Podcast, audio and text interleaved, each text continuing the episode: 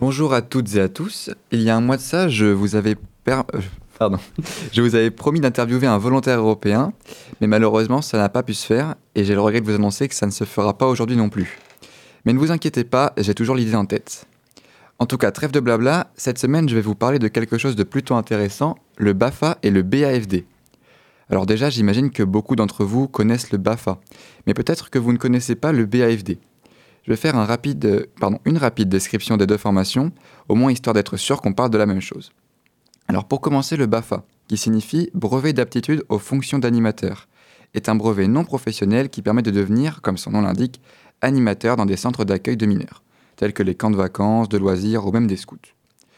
En gros, on vous y apprend à encadrer et accompagner, à assurer la protection des mineurs, on vous y apprend également des notions de communication et de relationnel, ainsi que beaucoup de petits jeux, chansons, activités manuelles. Le BAFD, qui lui signifie brevet d'aptitude aux fonctions de directeur, est dans la continuité du BAFA, le BAFA étant un prérequis pour passer le BAFD. Il permet donc de diriger un centre d'accueil. Il est plus difficile à obtenir que le BAFA, déjà parce que le nombre d'étapes est plus important, à savoir 5 contre 3 avec le BAFA, et que la formation s'étale sur plus d'un mois. Maintenant, parlons des aides. Il existe des aides financières que la région peut apporter aux personnes souhaitant passer ces brevets. Mais il existe certaines conditions. Déjà, il faut avoir entre 17 et 30 ans, et il faut que le revenu fiscal du foyer auquel vous êtes rattaché soit inférieur à 9 700 euros.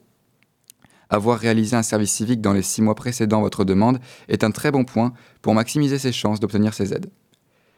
Ces aides sont d'un montant de 200 euros pour le BAFA, ce qui correspond à un peu moins de la moitié.